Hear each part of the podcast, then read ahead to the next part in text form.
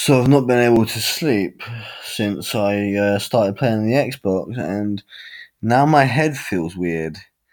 Like, I mean, I feel foggy, and my head also feels weighted, and I'm, I'm feeling a bit mad, and I keep seeing things everywhere.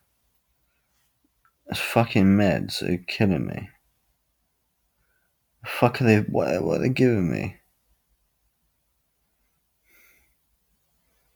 Whatever it is, it's shit. It's not doing the job. Making me worse.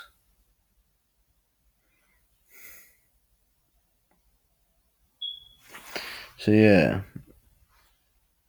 Um